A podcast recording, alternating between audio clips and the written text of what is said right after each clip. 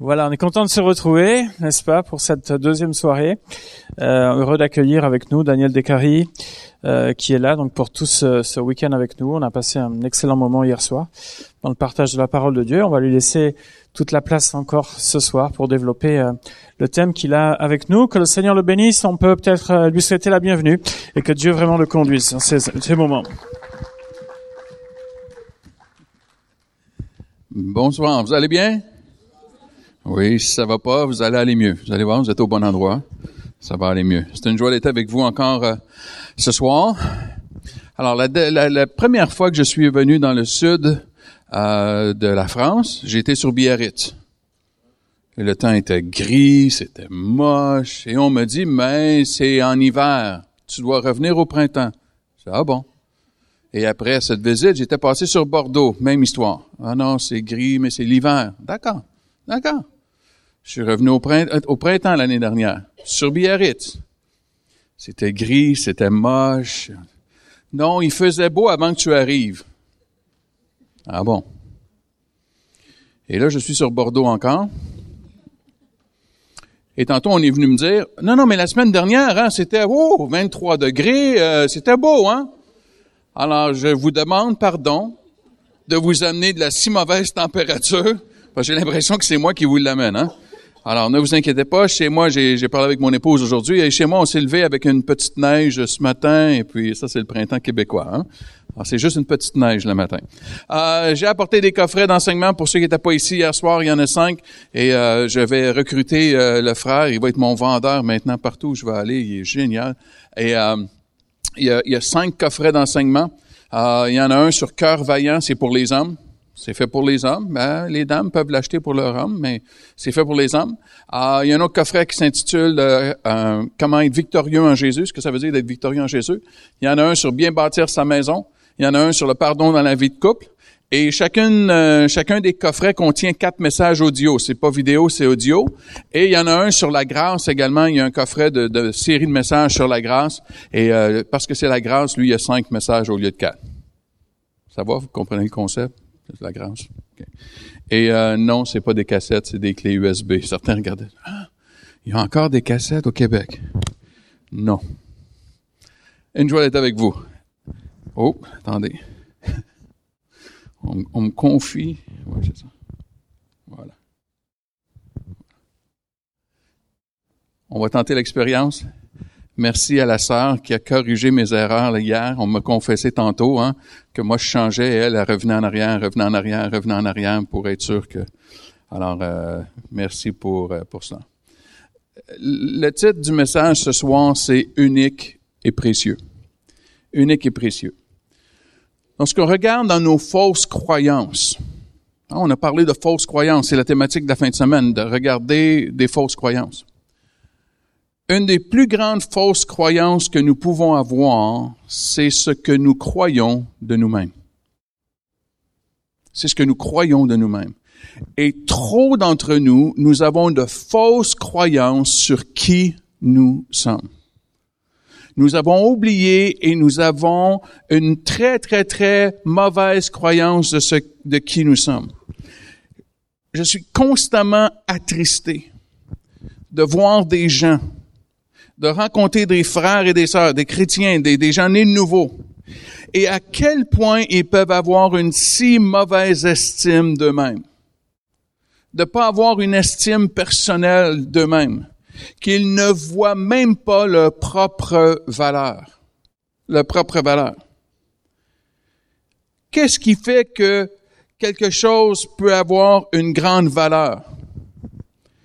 Une des premières choses qui va faire qu'un objet va avoir une grande valeur, c'est parce que c'est unique.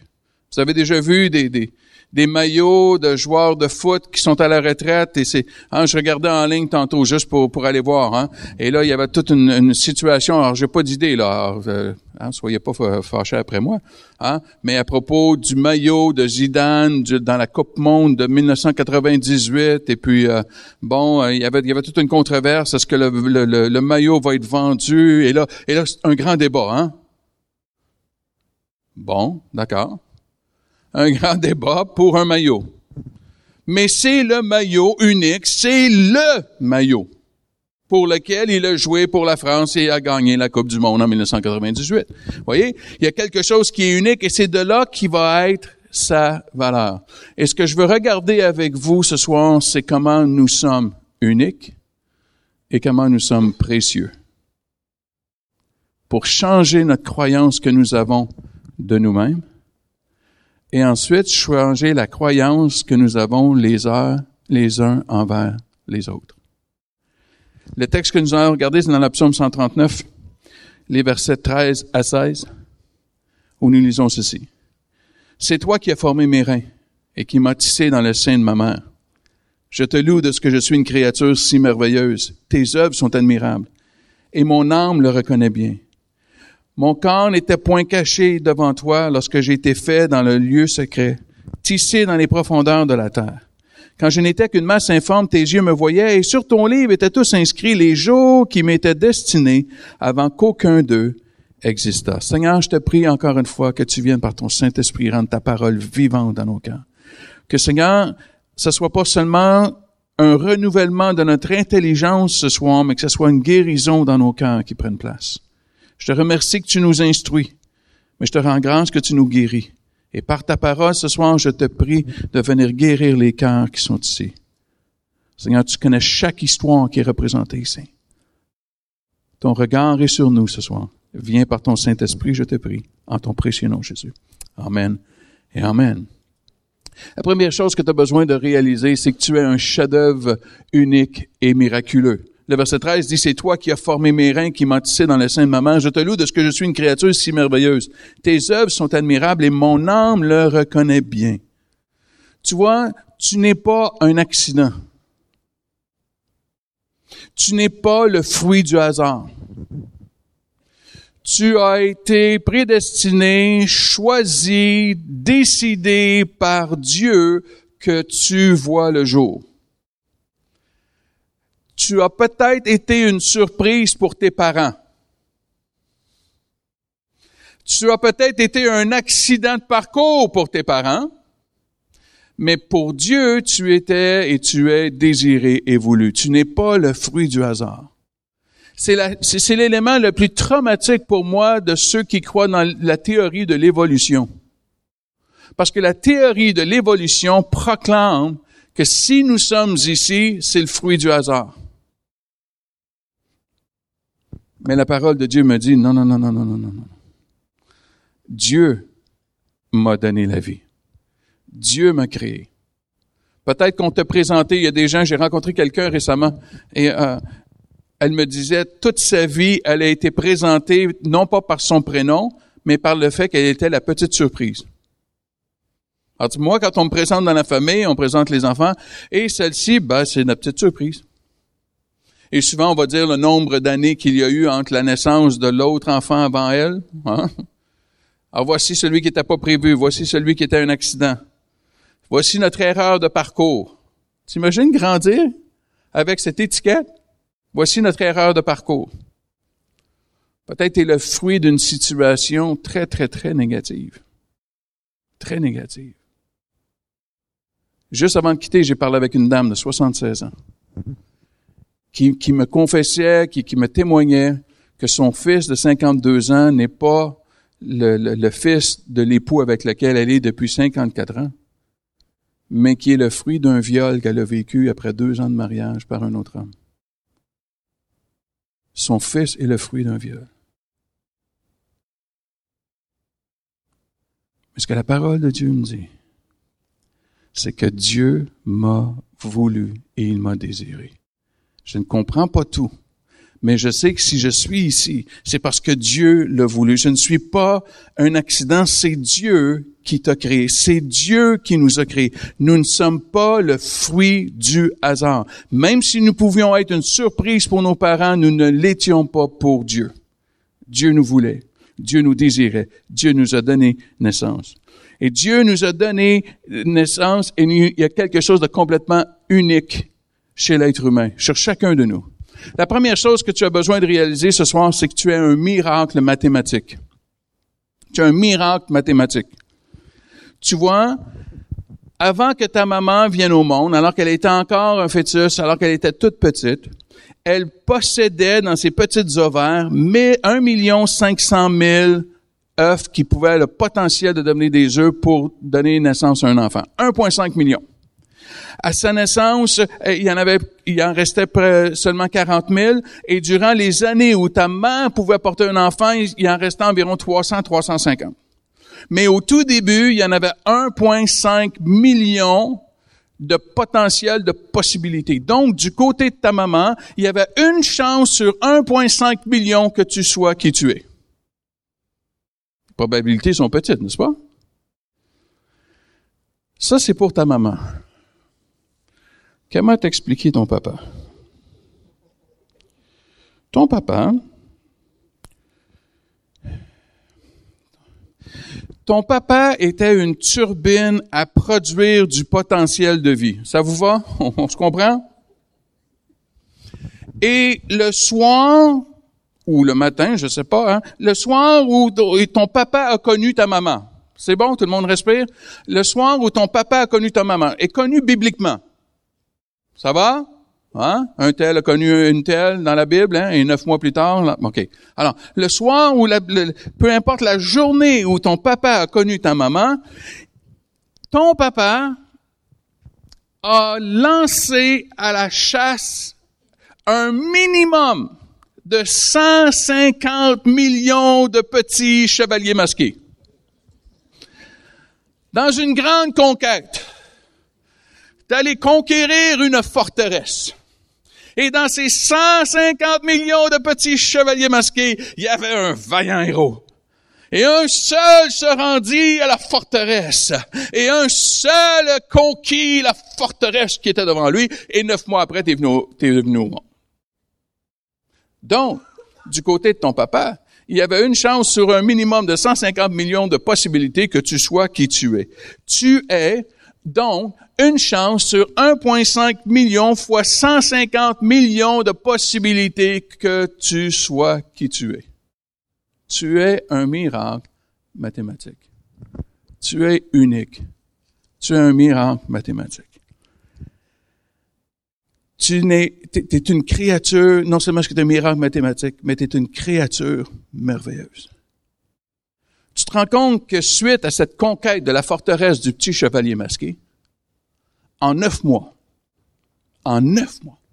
t'as développé un système oculaire, t'as développé un système moteur, t'as développé un système respiratoire, t'as développé un système digestif, t'as développé un cerveau capable d'apprendre, t'as développé des oreilles capables d'entendre, t'as développé un nez capable de l'odorat. En moins de 9 mois, ces petites cellules sont devenues un être humain. Nous sommes des créatures miraculeuses et merveilleuses en si peu de temps. Il y avait un petit bébé tantôt dans la salle. Est-ce que la maman est repartie? Est-ce qu'elle est proche? Oui, j'en entends un. Est-ce qu'on pourrait en amener un? Sœur, prends le premier bébé sur le bord. Tu prends le premier bébé, tu sors avec et pas de souci. Le pasteur en a besoin, et puis il n'y a pas de souci. Et après, on va prier pour la maman.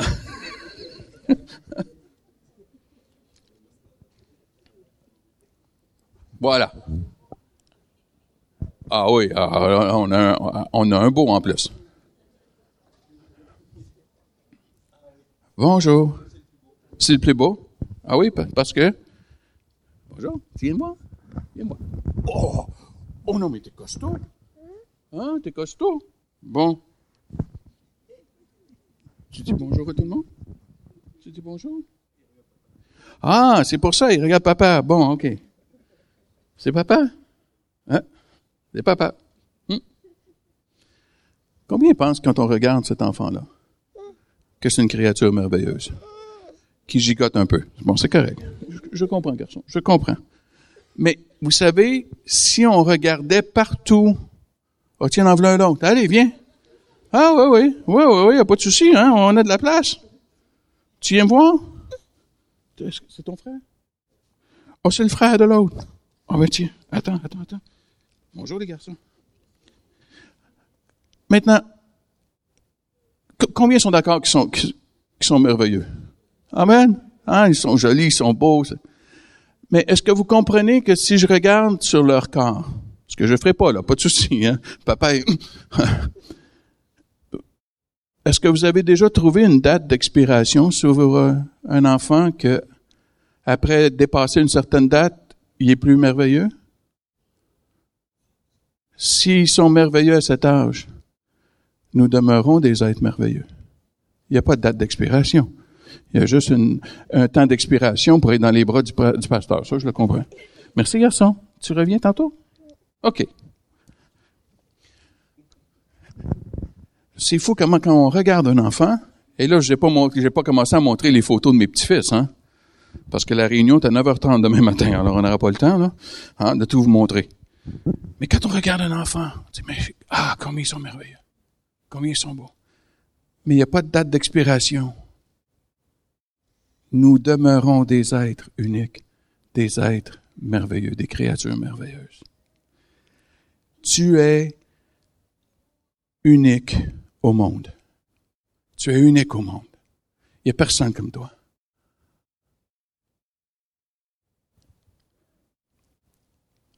Regarde ton pouce. Pas l'ongle. Regarde ton pouce. Regarde ton pouce.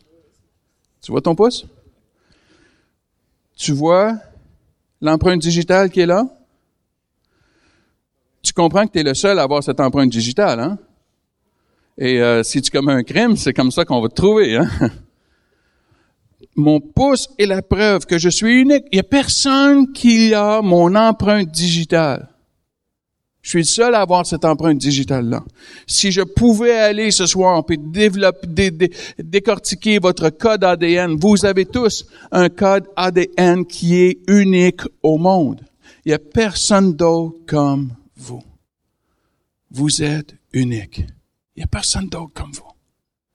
Il n'y a personne d'autre qui a vécu sur la terre qui a été comme vous. Et il n'y aura personne d'autre sur la terre qui va être. Nous sommes complètement uniques et des créatures merveilleuses. Mais nous sommes aussi précieux. Parfois, lorsque je regarde les objets qui peuvent être vendus aux enchères, hein, on peut trouver ridicule le prix qui va être payé pour acheter certains objets. Et la raison pour laquelle on va payer cet argent pour acheter ces objets, c'est non seulement ils sont uniques, mais il y a quelqu'un qui est prêt à payer le prix demandé pour avoir l'objet. Tu peux t'imaginer que ta maison vaut 5 millions d'euros, mais si personne n'est prêt à payer plus de 100 000 euros, ta maison, elle vaut 100 000 euros. Mais si quelqu'un est prêt à payer 5 000 euros, tu lui donnes ma carte et tu lui dis de m'appeler et négocier la vente d'une maison. Hein? C'est le prix que quelqu'un est prêt à payer. Ça peut être vrai dans les œuvres d'art. Je vais vous donner des exemples. Le cri d'Edward Munch, c'est vendu près de 120 millions de dollars, c'est environ 80 millions d'euros. Ça va? Le joueur de cartes de Paul Cézanne, c'est vendu 250 millions de dollars. C'est environ 175-180 millions d'euros pour cette œuvre d'art. Bon, un petit Picasso, hein, 95 millions de dollars. Bon, 70 millions d'euros, on a un petit Picasso, hein, qui le nez est même pas au bon endroit, les oreilles non plus, mais bon, ça va. Alors, le Royal Red and Blue, c'est bon? 75 millions, c'est environ 50 millions d'euros. 50 millions d'euros pour, voilà. Alors, écoutez, 50 millions d'euros, je comprends que ça peut être au-delà de... Moi, je vous offre pour 40 millions d'euros un prix d'amis et je vous rajoute une couleur. Ça vous va? Moi, je vous mets 4 couleurs, pas juste 3 à ce prix-là. Bon, OK. Mon préféré, c'est le suivant. Alors, on l'appelle le number 5. Lui, il ne s'est pas donné la peine de se donner un titre. Hein? C'est le 5e dans la série des tableaux de M. Jackson Pollock. Et il s'est vendu plus de 100 millions d'euros. 140 millions de dollars.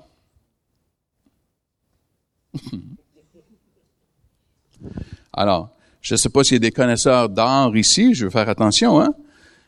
Mais est-ce que ce tableau vaut vraiment 100 millions d'euros?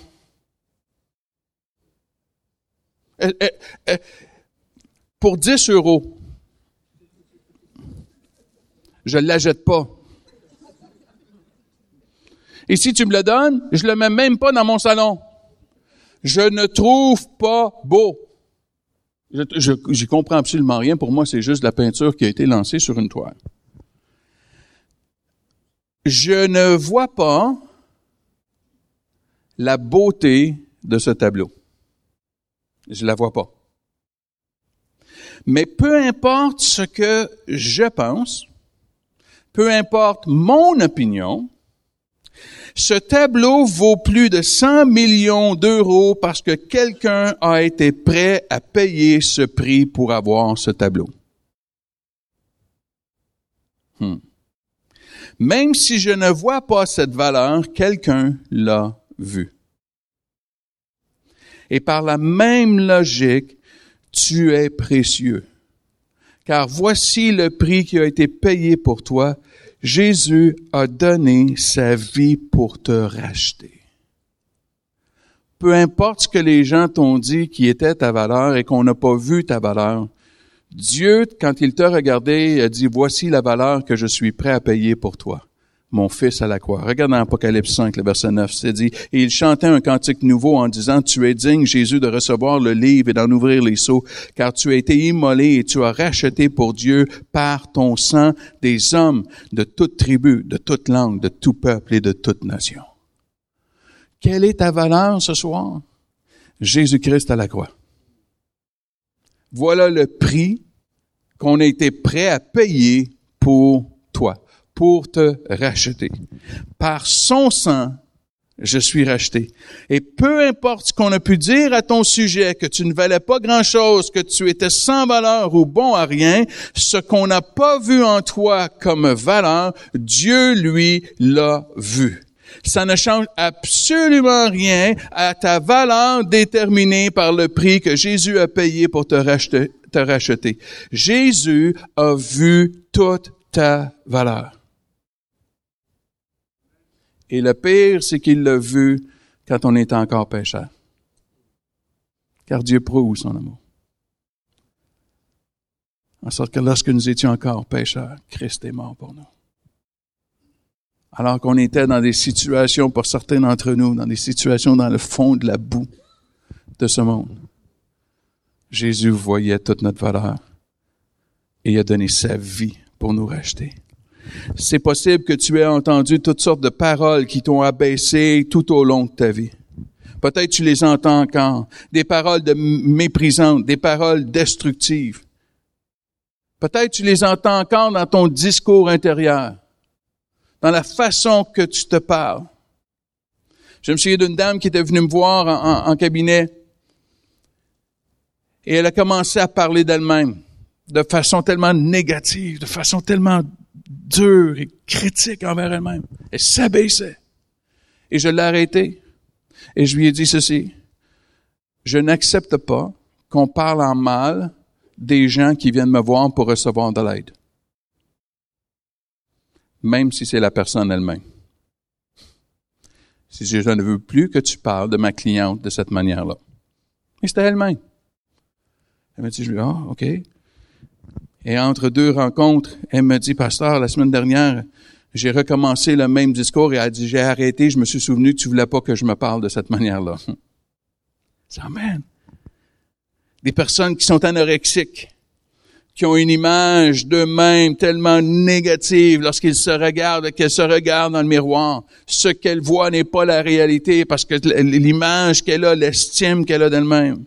Une femme qui va se lancer dans les bras d'un homme, même si c'est un abuseur, même si c'est un homme violent, parce qu'elle ne pense pas qu'elle vaut mieux et ne mérite pas d'être aimée. J'ai eu une dame qui était arrivée dans mon bureau avec des ecchymoses et elle me disait, oui, je sais, pasteur, mais vaut mieux un peu d'amour que d'être seule. Elle pensait pas qu'elle méritait mieux. Et n'allez surtout pas penser que c'est juste les femmes qui ont un discours négatif face à elles-mêmes. J'ai pas eu d'amène des hommes, mais c'est correct, c'est bon. Parce que vous réalisez que le psaume 139 a été écrit par un homme. C'est pas une femme qui écrit le psaume 139, c'est un homme qui écrit. Qui reconnaissait qu'il était une créature merveilleuse. C'est un homme qui le dit. À quoi, messieurs, ressemble votre discours intérieur? Est-ce que c'est un discours abaissant et dégradant ou est-ce que c'est un discours édifiant? Des hommes qui se traitent de stupides et d'imbéciles et d'incompétents et de plein d'autres mots que je peux pas dire derrière la tribune. Que je suis un trop faible, je suis un trop petit, je suis un trop gros. L'impression de pas avoir ce qu'il faut pour être un homme. De pas être à la hauteur. Parce que ce sont les paroles que j'ai entendues lorsque je grandissais. Je suis étonné encore, des fois, dans un réflexe. Dieu ne m'a pas donné des mains pour être dans la construction. Ça va? Lorsque je sortais mes enfants étaient petits, lorsque je sortais des outils électriques, des outils là, à moteur, les enfants couraient et allaient chercher des sparadraps, des pansements. Immédiatement, ils allaient en chercher. Ils disaient, « Maman, papa a sorti un outil, vite, il va y avoir du sang. »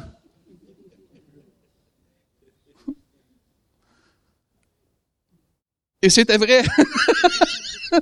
C'était vrai. À toutes les fois, mon épouse, quand elle me voit faire quelque chose, elle le voit, elle dit, « Oh non, c'est pas vrai, qu'est-ce que tu vas faire là? »« Non, rien, chérie. » Bon. Et tout à coup, je regarde et j'ai du sang, je suis pas habile de mes mains. Et pour mon père, être un homme, c'est être habile de ses mains. Donc, il m'a traité de stupide, il m'a traité d'imbécile, et je vous épargne les autres mots duquel il m'a traité. Moi, mes mains sont utiles pour tenir un livre. C'est pour ça que Dieu m'a donné ces mains-là. C'est juste pour tourner les pages d'un livre. Moi, c'est le côté intello qui m'intéresse, pas le côté physique. Moi, si ça fonctionne, ça fonctionne. Il y a des hommes qui prennent le plaisir dans leur voiture. Moi, ma voiture, si elle m'amène de A à B, je suis heureux.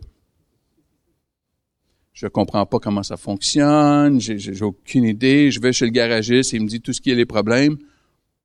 Ça va, j'ai rien compris. Il aurait pu parler en langue, ça aurait fait le même effet. J'ai rien compris le message. Répare ma voiture. Mais il y a quelques semaines encore, j'ai eu à faire quelque chose de mes mains. Et j'ai échoué, et j'ai saigné.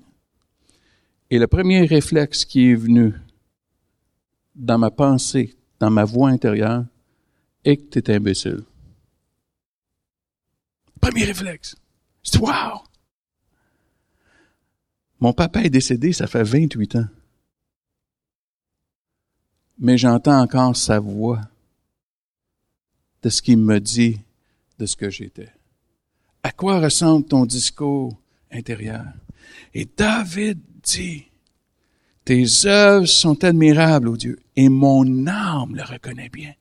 Tout son être reconnaît qui il est en Dieu, qu'il est une créature merveilleuse. » Et c'est là que notre discours va changer, de reconnaître, va changer notre croyance face à nous-mêmes, de reconnaître ce que je suis en Dieu au lieu de ce qu'on a pu me dire toute ma vie. De réaliser qui je suis en Dieu, que je suis unique, je suis précieux et que je suis d'une grande valeur, que je suis une créature merveilleuse. Et mon âme le reconnaît. Regarde ton voisin ce soir et dis à ton voisin, tu es béni ce soir parce que tu es assis à côté d'une créature merveilleuse. Dis-le.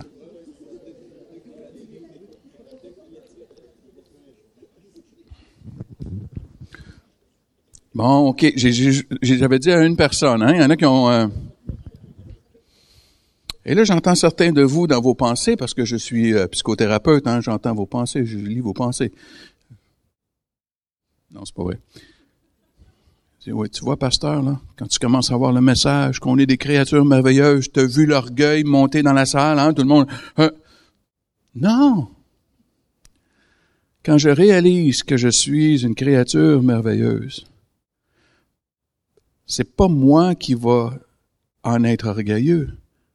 Je vais plutôt donner toute la gloire à mon Créateur. Je ne suis que le reflet de mon Créateur. C'est pas moi. J'y suis pour rien. Je suis juste l'argile entre ses mains. C'est lui qui est le potier. C'est lui qui mérite toute la gloire. Lorsque je réalise que je suis une créature merveilleuse, lorsque je réalise qui je suis, il n'y a pas de danger de devenir orgueilleux parce que c'est en Dieu que je trouve ma valeur. Je suis unique, je suis précieux.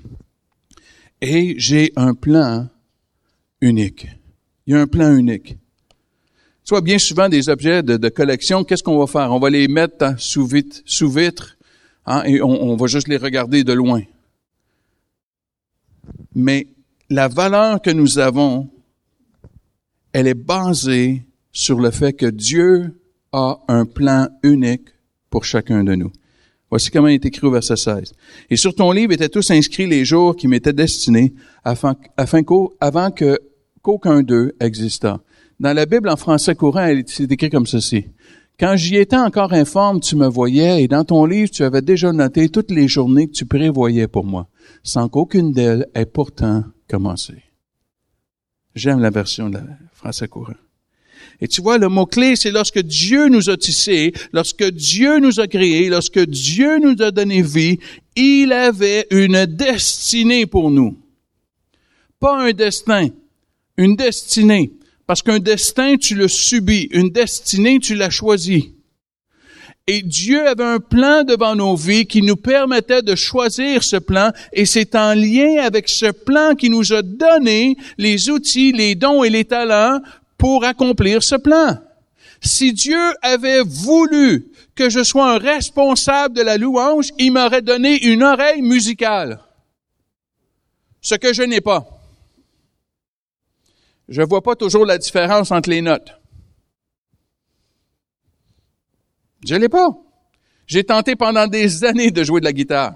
Des années. Et c'était catastrophique, hein. J'ai eu 3 professeurs qui ont remis leur démission, hein. Ils ont dit non, mais eux-mêmes ont remis en doute leur don et leur appel. Ils ont dit, c'est catastrophique. Qu'est-ce que Dieu a placé en moi, hein, pour le plan unique qu'il a pour moi? Lorsqu'il t'a tissé, lorsqu'il t'a formé, et il le fait en fonction d'une destinée. Et l'essence de ce plan-là, c'est de manifester la présence de Dieu sur cette terre, l'avancement du royaume de Dieu par le message rédempteur de l'œuvre de Jésus à la croix. C'est le but. C'est le but du plan et de la destinée que Dieu a pour nous. C'est de répandre, de faire connaître le message que Dieu veut annoncer.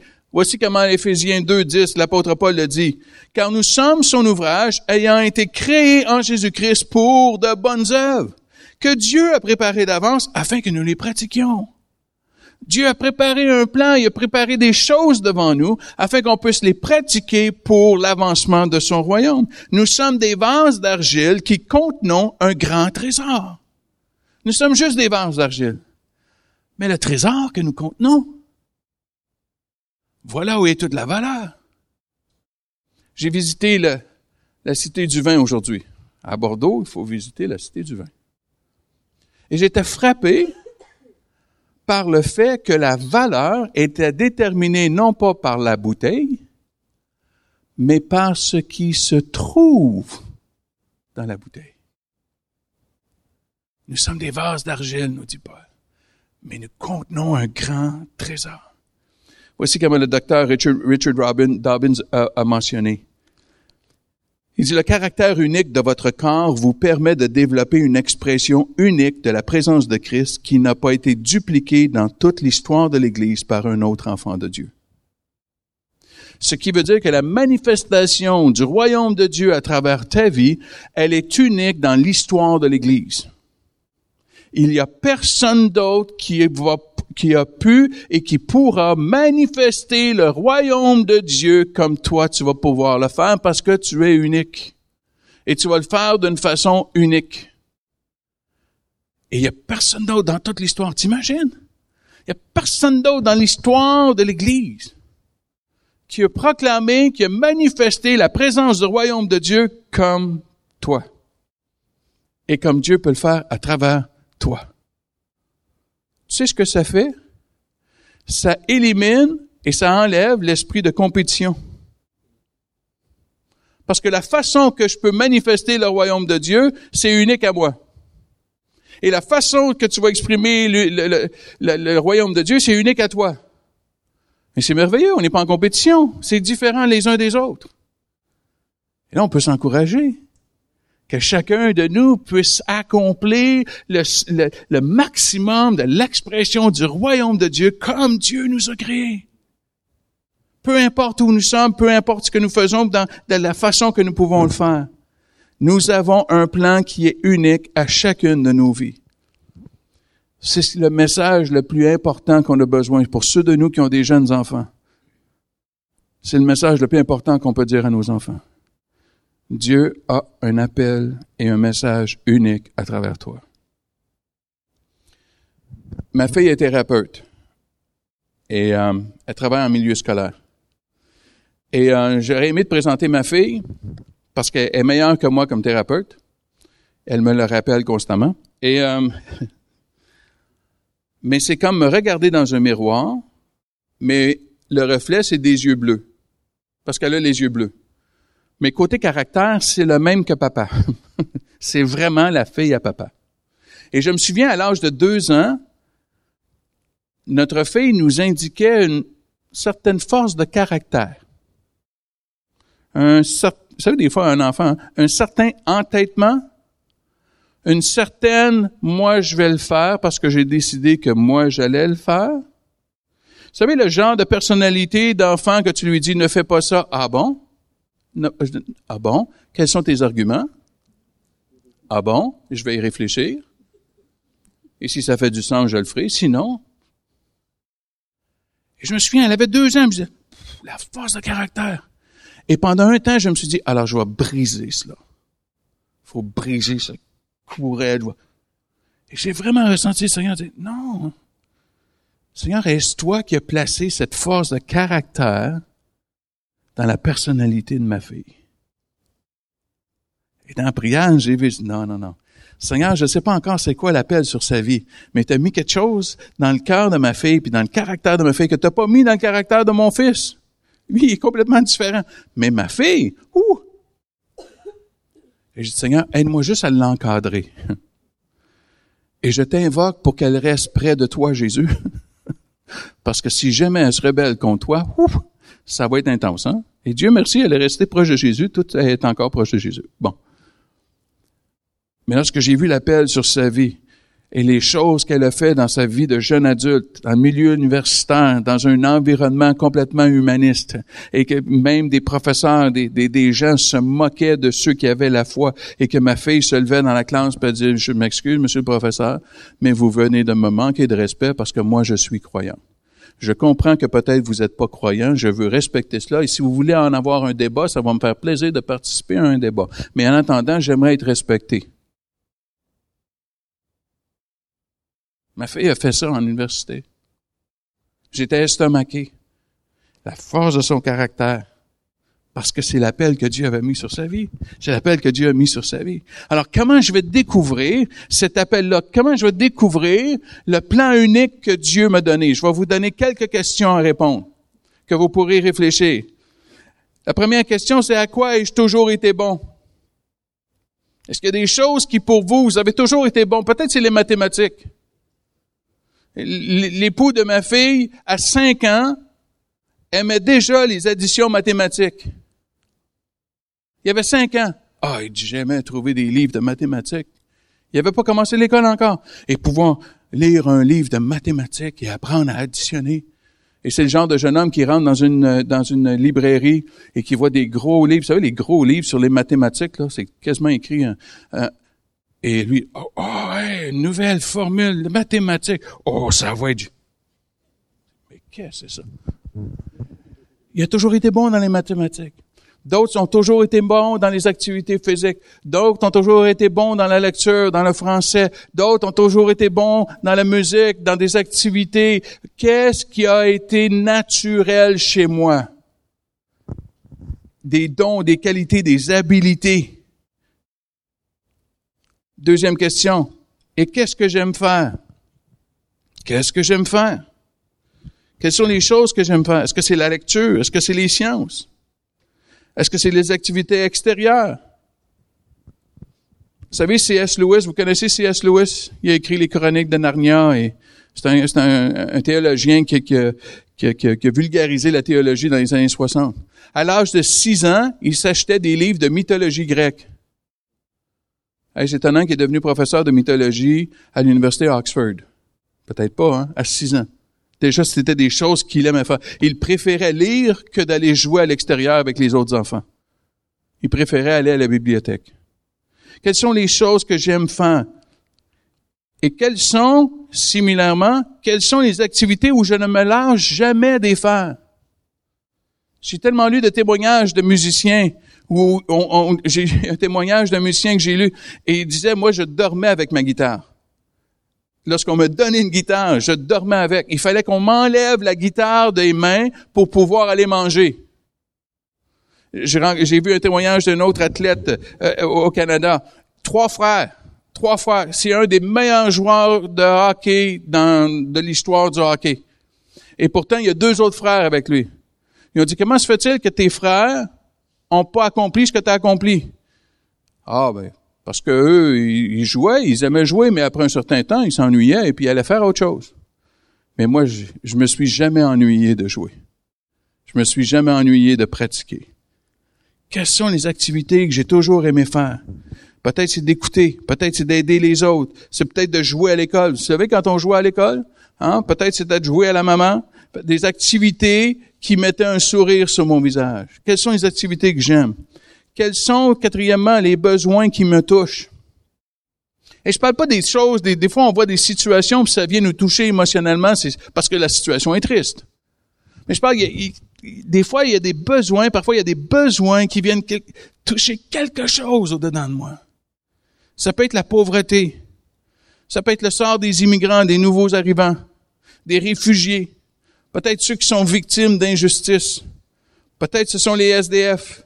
Peut-être ce sont ceux qui sont sans emploi. Peut-être ce sont ceux qui souffrent dans leur corps. Et que quand vous voyez quelqu'un qui est malade, quelqu'un qui souffre dans leur corps, il y a quelque chose que ça touche en vous de vouloir les aider. Peut-être que, comme moi, c'est quand quelqu'un souffre dans ses émotions. Quand quelqu'un semble pas bien aller, quand quelqu'un semble triste, abattu. Il y a quelque chose qui ça touche en vous de vouloir les aider. Peut-être c'est les situations familiales, peut-être c'est les situations monoparentales, peut-être ce sont les enfants, peut-être ce sont les personnes en fin de vie, peut-être ce sont les personnes seules. Quels sont les besoins que lorsque vous les voyez, ça touche à quelque chose en vous? Il y a quelque chose de profondément. La 5e question à se poser, c'est quelles sont les personnes que j'admire? Qui sont les personnes que j'admire? Et pourquoi je les admire? Qu'est-ce qu'ils ont accompli? Qu'est-ce qu'ils ont fait pour révéler les qualités que j'admire chez cette personne-là? J'ai besoin, 6e, de vérifier à quoi ressemblent mes relations. À quoi ressemblent mes relations? Est-ce que je suis un solitaire? Ou est-ce que je suis une bête de foule? Est-ce que je préfère être seul? Ou est-ce que je préfère être avec les gens? Et lorsque je suis en groupe, quel est mon rôle dans le groupe? Est-ce que c'est moi le leader? Ou est-ce que c'est moi qui encourage tout le monde à suivre le leader? Ça va révéler des dons que Dieu m'a donnés. Si je suis appelé à être un leader constamment, ben mes relations, ça va paraître dans mes relations, c'est moi qui va initier l'idée, c'est moi qui va activer le jeu. Bon, c'est moi qui peut se retrouver dans une difficulté quand on est enfant, hein? Et que les parents débarquent, et qui a eu la brillante idée? Notre leader. Ouais. Et la dernière question. Qu'est-ce que je ressens comme appel de Dieu? Une fois que je réalise que Dieu a un appel sur ma vie, ça doit devenir le sujet de ma prière. Mais Seigneur, pourquoi m'as-tu donné la vie? Pourquoi m'as-tu donné la vie à ce moment-ci de l'histoire de l'humanité? Pour cette génération. Pourquoi m'as-tu donné la vie? Et demande à tes gens de prier pour toi, de prier avec toi dans ce sens-là. Seigneur, révèle-moi ton plan. Des gens qui vont prier. Quels sont les rêves que tu ressens dans la prière? Et je te promets ceci, que si tu entends de Dieu, le plan de Dieu sur ta vie, et que tu n'as pas peur, tu n'as pas entendu de Dieu. Retourne en prière. Si tu ressens ce à quoi Dieu t'appelle, et que tu te dis, oui, ça fait beaucoup de sens. Oui. Ah oui, je peux accomplir cela. Oui. T'as pas entendu de Dieu. Voici pourquoi. Parce que le plan de Dieu s'accomplit seulement avec l'aide de Dieu. Et c'est pour cela, quand on regarde le plan de Dieu sur nos vies, ça nous fait toujours peur parce qu'humainement, c'est impossible. Mais avec Dieu, tout devient possible. Parce qu'il n'y a rien d'impossible à notre Dieu. Cette question qui nous aide à découvrir qu'est-ce que Dieu veut faire dans nos vies. Vous savez, quand... dans la conclusion. Vous savez, quand Dieu a appelé Moïse au buisson ardent, vous vous souvenez ce que Dieu a dit à Moïse? Moïse, qu'est-ce que tu as dans ta main? Et Moïse a regardé Dieu, puis il dit, j'ai un bâton. J'ai un bâton de berger. Et Dieu dit à Moïse, va, sois le berger de mon peuple. La question devient, qu'est-ce que Dieu a mis dans ta main? Qu'est-ce que Dieu t'a donné? Qu'est-ce que Dieu t'a donné comme talent? Qu'est-ce que Dieu a placé dans ta main? Qu'est-ce que Dieu a placé en toi avant même que tu vois le jour? Qu'est-ce que Dieu a placé? Je t'ai dit que j'aime les livres, hein? J'en ai plus de 3000 dans ma bibliothèque. Ma bibliothèque contient plus de 3000 livres. Priez pour mon épouse. Parce que je veux toujours acheter des livres. J'ai un problème d'addiction aux livres. Première étape, j'ai admis mon problème. Hein? Pour les 12 étapes, pour sortir d'une dépendance, ceux qui ont pris les cours, hein? Pour sortir d'une addiction, 12 étapes, j'ai admis la première étape, j'ai un problème. Mais j'ai arrêté là. J'ai pas voulu m'en sortir. J'aime mon problème. Mais j'aime la lecture. Mais c'est normal avec l'appel que Dieu m'a donné. Je dois aimer lire pour aller développer les dons que Dieu a placés en moi. Qu'est-ce que Dieu a mis dans ta main? Il y a un homme qui m'a énormément béni et qui me bénit encore. Il me dit, j'ai grandi dans l'Église et un des besoins il dit, ça me faisait mal. Et j'étais adolescent, je travaillais dans des œuvres humanitaires de mon église et je voyais des gens qui venaient, qui avaient de la difficulté à s'acheter de la nourriture pour vivre. Puis, il y avait quelque chose dans mon cœur qui était complètement brisé de voir des gens, des familles venir chercher de la nourriture pour pouvoir vivre une autre semaine, pour pouvoir traverser la fin d'un mois. Et il dit, à ce moment-là, alors que je suis adolescent, j'ai dit à Dieu, Seigneur, j'aimerais ça faire quelque chose pour rencontrer, manifester ton royaume et rencontrer ce besoin-là. Voici le problème. Il y a une chose que Dieu a mis dans sa main. Il est phénoménal dans la capacité de monter une entreprise. Il n'est pas pasteur. C'est un homme d'affaires. Et je l'ai rencontré, et puis je parlais avec lui, je disais, alors, comment tu te sens dans l'appel que Dieu a mis sur ta vie? Ah, il dit, je me réjouis. Ah bon? Il dit, j'en suis rendu au point où je suis capable de nourrir et de loger et d'habiller 500 familles à tous les mois. Alors, je savais que les affaires allaient bien, là, mais je savais pas que les affaires allaient si bien. Ah oui, frère? Wow! 500 familles par mois? Nourri, logé, habillé. Oui. Et là, il a vu mon visage, hein. Et dit, j'ai 500 employés dans mon entreprise. Et là, j'ai compris. Pour lui, c'est pas un chiffre d'affaires qui est important. C'est plus l'entreprise grandissait, plus il pouvait embaucher des gens, plus il pouvait nourrir, habiller et loger des familles. C'était sa vision. C'était pas étonnant que Dieu le bénisse. Et Dieu l'a béni. Et il a mis sur pied, il a été généreux. Mais voilà ce qu'il y avait dans sa main. Qu'est-ce que Dieu a mis dans ta main? Est-ce que c'est de la musique? Est-ce que c'est des soins pastoraux? Est-ce que c'est de l'aide? Est-ce que c'est de la proclamation? Est-ce que c'est simplement l'œuvre concrète d'aider quelqu'un dans le nom de Jésus? Qu'est-ce que Dieu a mis dans ta vie? Il y a bien des gens qui existent. Et je suis conscient là, du mouvement « Merci d'exister ». Puis je le comprends, puis amen, je comprends. Mais moi, je pense qu'il y a trop de chrétiens qui sont satisfaits d'exister et qui ne vivent pas. C'est une chose d'exister, mais c'est une autre chose de vivre. Et je dis ça avec respect pour le mouvement, là. Je suis pas en train de critiquer le mouvement du tout, là. Mais moi, je veux pas exister. Je veux vivre. Je veux vivre. Je veux vivre dans ce pourquoi Dieu m'a créé et Dieu m'a appelé et Dieu m'a équipé et Dieu a dit qu'à ce moment-ci, dans l'histoire de l'humanité, il me donnerait la vie. Voilà ce que je veux vivre. Je sais que ça va vous paraître étrange, mais parfois, j'aime aller dans un cimetière. Et j'aime regarder les pierres tombales. Là, c'est bizarre, thérapeute. Hi. Et les gens se confient en toi pour de l'aide. Oui, oui, voilà, voilà. Mais j'aime aller dans un cimetière et regarder les pierres tombales. C'est comme ça qu'on dit ici, les pierres tombales. Et vous savez ce qui me frappe toujours sur les pierres tombales? C'est la date de naissance, un trait d'union, la date du décès. Wow! Et pour la grande majorité des gens, on résume leur vie comment? Un trait d'union. Voilà. Ils ont existé pendant tant d'années et il y a un trait d'union entre les deux dates. Voilà. Certains, chez nous, c'est la mode. Je ne sais pas si c'est le cas ici, mais on achète des sections de terrain familiales et donc on a déjà la pierre tombale avec le nom, la date de naissance, le trait d'union. Il nous manque juste la date de mort. La date de mort n'est pas encore.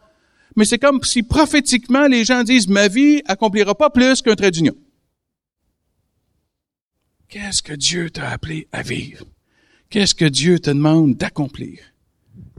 La Samaritaine, elle existait. Elle avait eu 5 maris. Elle était avec un homme dont elle n'était pas l'épouse. Mais après sa rencontre avec Jésus au puits de Jacob, elle s'est mise à vivre. Elle a commencé à annoncer la parole de Dieu à tout son village. Des sources d'eau vive ont jailli d'elle pour révéler la présence du Messie au milieu de ceux qui l'avaient rejeté et critiqué. C'était la même chose pour les disciples qui vivaient de la pêche, mais ils se sont mis à vivre quand ils sont devenus des pêcheurs d'hommes. Et voilà tout le sens de la vie abondante, du Zoé, du souffle de vie de Dieu, d'accomplir la destinée pour laquelle j'ai été créé. Tu es unique ce soir, tu es précieux, précieuse, et tu as une destinée, tu as un plan, tu as une œuvre que Dieu t'amène à accomplir.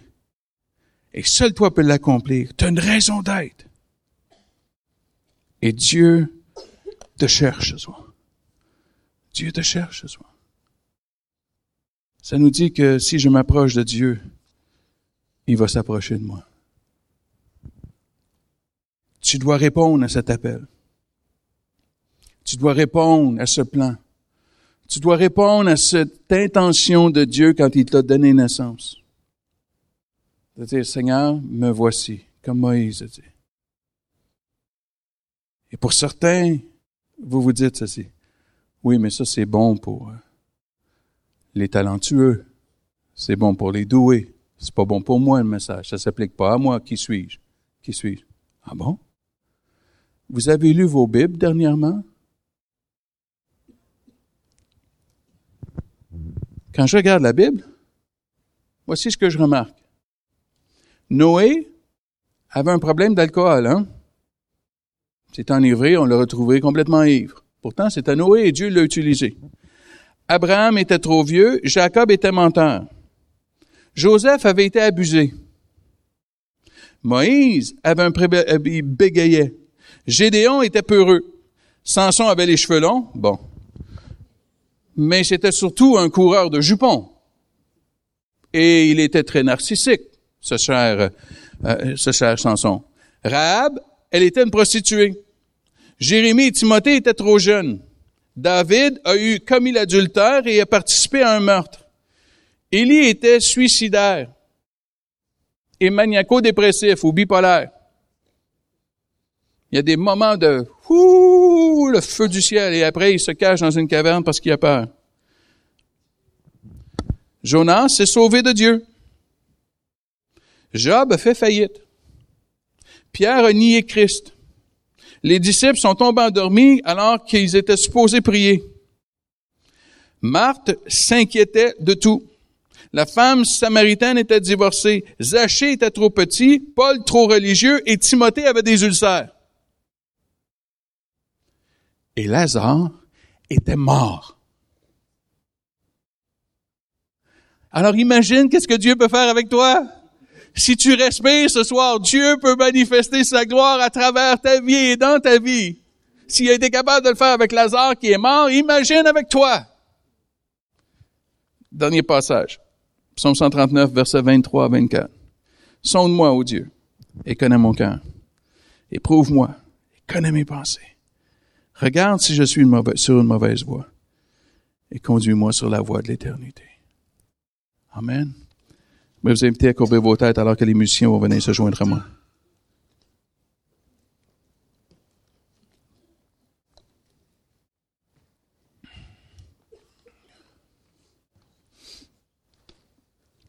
Parce que je priais pour le message de ce soir, pour la réunion de ce soir. C'était fort dans mon cœur qu'il y en a ici ce soir. Tu n'as pas grandi dans un environnement d'encouragement, de développer et découvrir les dons que Dieu avait placés en toi.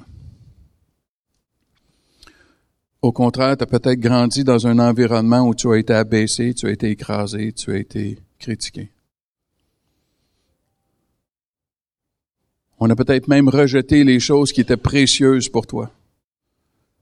On s'est peut-être même moqué des choses que tu ressentais dans ton cœur. Et ce soir, ton estime de toi, ta croyance face à toi-même, est tellement loin de penser que tu es une créature merveilleuse.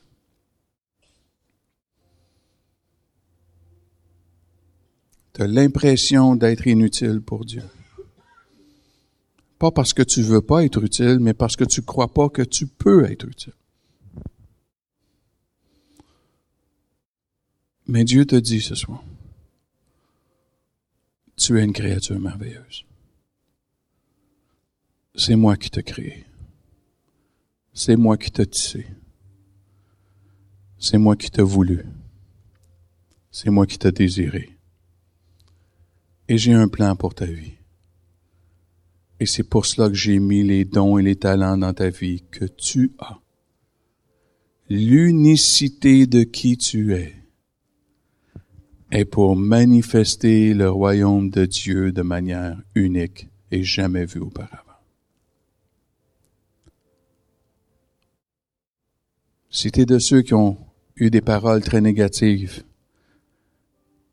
que tu as encore cette estime de toi qui en souffre,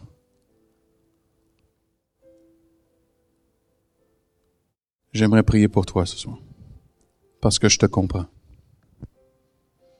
Je comprends ce que c'est de douter de soi, de notre valeur. Parce qu'on ne l'a pas reconnu, on ne l'a pas encouragé. Et on nous a écrasés. Alors j'aimerais prier pour toi si c'est ton désir ce soir. Si c'est ce que tu as vécu. Et t'aimerais que je prie pour toi ce soir. Je te demanderais juste de lever ta main là où tu es. Juste où tu es. Pasteur, si tu savais les paroles qu'on a dites sur ma vie. Si tu savais ce qu'on m'a dit.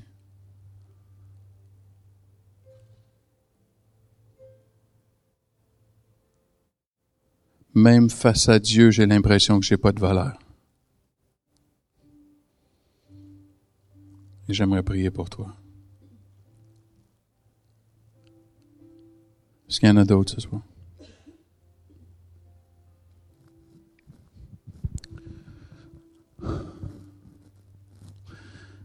Père, je te prie pour chaque personne qui a levé leur main. Tu connais leur cœur ce soir et tu connais la situation dans laquelle ils ont grandi. Des paroles abaissantes. Des paroles de critique. Des paroles de rejet et d'abandon. Seigneur, il y a peut-être des personnes que non seulement ils l'ont vécu dans l'enfance, mais ils le vivent présentement dans des situations, peut-être dans la maison ou au travail. Seigneur, ils le vivent encore. Et Seigneur, pour certains, ils le vivent intérieurement, dans leur voix intérieure, alors que leur discours est tellement négatif face à eux-mêmes, ne croyant pas qu'ils n'ont aucune valeur. Seigneur, il y a certaines personnes qui auraient dû lever leurs mains et qui n'ont même pas eu le courage de lever leurs mains parce qu'ils ne pensent pas qu'ils méritent que tu t'adresses à eux ce soir. Qu'ils ne sont pas assez importants. alors que toi, tu as donné ta vie pour eux. Tu as donné ta vie pour eux. Chacun de nous, on est précieux devant tes yeux. Et je te prie que nos âmes puissent le reconnaître ce soir. Je prie que nos âmes puissent le reconnaître ce soir. Que lorsque tu nous regardes, ô Dieu, tu nous considères comme des créatures merveilleuses, uniques et précieuses. Et que tu as un plan et une destinée pour chacun de nous. Là où tu nous as placés avec les dons et les talents que tu nous as donnés. Seigneur, je te prie que tu nous aides à comprendre, à comprendre et que tu nous révèles cet appel et ce plan pour nos vies. Et pour certains qui le savent et qui sont peut-être éloignés, qui reviennent dans ce plan. Pour d'autres qui vont avoir le courage de faire les pas de foi auxquels tu leur demandes de faire. Et que, Seigneur, cette Église soit un lieu où on va s'encourager les uns les autres de marcher dans le plan que Dieu a pour nos vies, pour faire avancer ton royaume dans cette ville et cette région et dans ce pays, Seigneur. Et qui sait, jusqu'aux extrémités de la francophonie. Seigneur, tu es tellement grand, rien n'est impossible à toi. Rien n'est impossible. Manifeste ton amour et ta présence ce soir, je te prie, dans le nom de Jésus. J'aimerais vous inviter à vous lever. Et alors que l'équipe de louange va nous conduire dans un chant, si vous avez levé votre main ou vous auriez dû lever votre main puis vous aimeriez qu'on prie pour vous. Il y a une équipe de prière qui va se joindre à moi, il y a une équipe de pasteurs et de leaders et de gens qui vont être là pour prier pour vous. Parce que vous êtes précieux et vous êtes unique. Certains, vous avez besoin de dire, Seigneur, révèle-moi ton appel. Révèle-moi ton appel sur ma vie. Quels sont tes plans pour ma vie, pour mon foyer? Que tu te manifestes et que tu te glorifies dans ma vie. Amen. On se lève ensemble et alors qu'on commence le chant, ceux qui ont besoin, je vous invite à venir pour la prière.